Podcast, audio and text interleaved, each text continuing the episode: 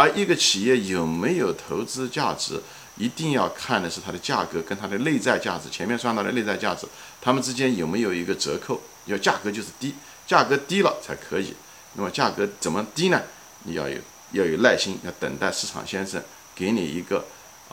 很好的一个优质公司跌价的一个机会，你才能够进入你才能进入，赚了市场先生的钱，同时呢你又赚了企业发展的钱，企业的优质企业一直从经营的角度给你挣钱的钱，这个才是作为价值投资中的所谓的价值，讲的就是投资的价值不仅仅是谈到企业的内在价值，企业内在价值只是投资价值中的二元函数中的一个，另外一个就是价格。这就是为什么我们要克服人性，讲的就是一个是我们要耐心的等待优质企业，它终归，它也许有的人觉得茅台高了茅台高它永远有机会跌 OK， 只是不是那么常跌，好公司不怎么常跌，但它会一定会来。价值投资的这种市场先生给你的机会，它一定会来，它也许缺席，我说过他也许迟到，但他一定不会缺席的。大家一定要有耐心你没有耐心，你最后就是成了市场上的韭菜，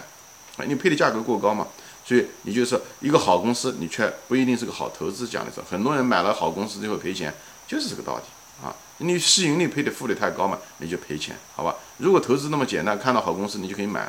那就太简单了。那好公司的价格，这也就是为什么好多好公司价格到现在还是很高，就是那些盲从区分不了一个好投资跟好价格，就是好投资和好公司之间的差别，好吧？所以这个地方要深刻理解价值投资中的这个价值指的是投资价格，也就是安全边际，价格和内在价值的差异，好吧？但有些人也不要搞就是只是说图便宜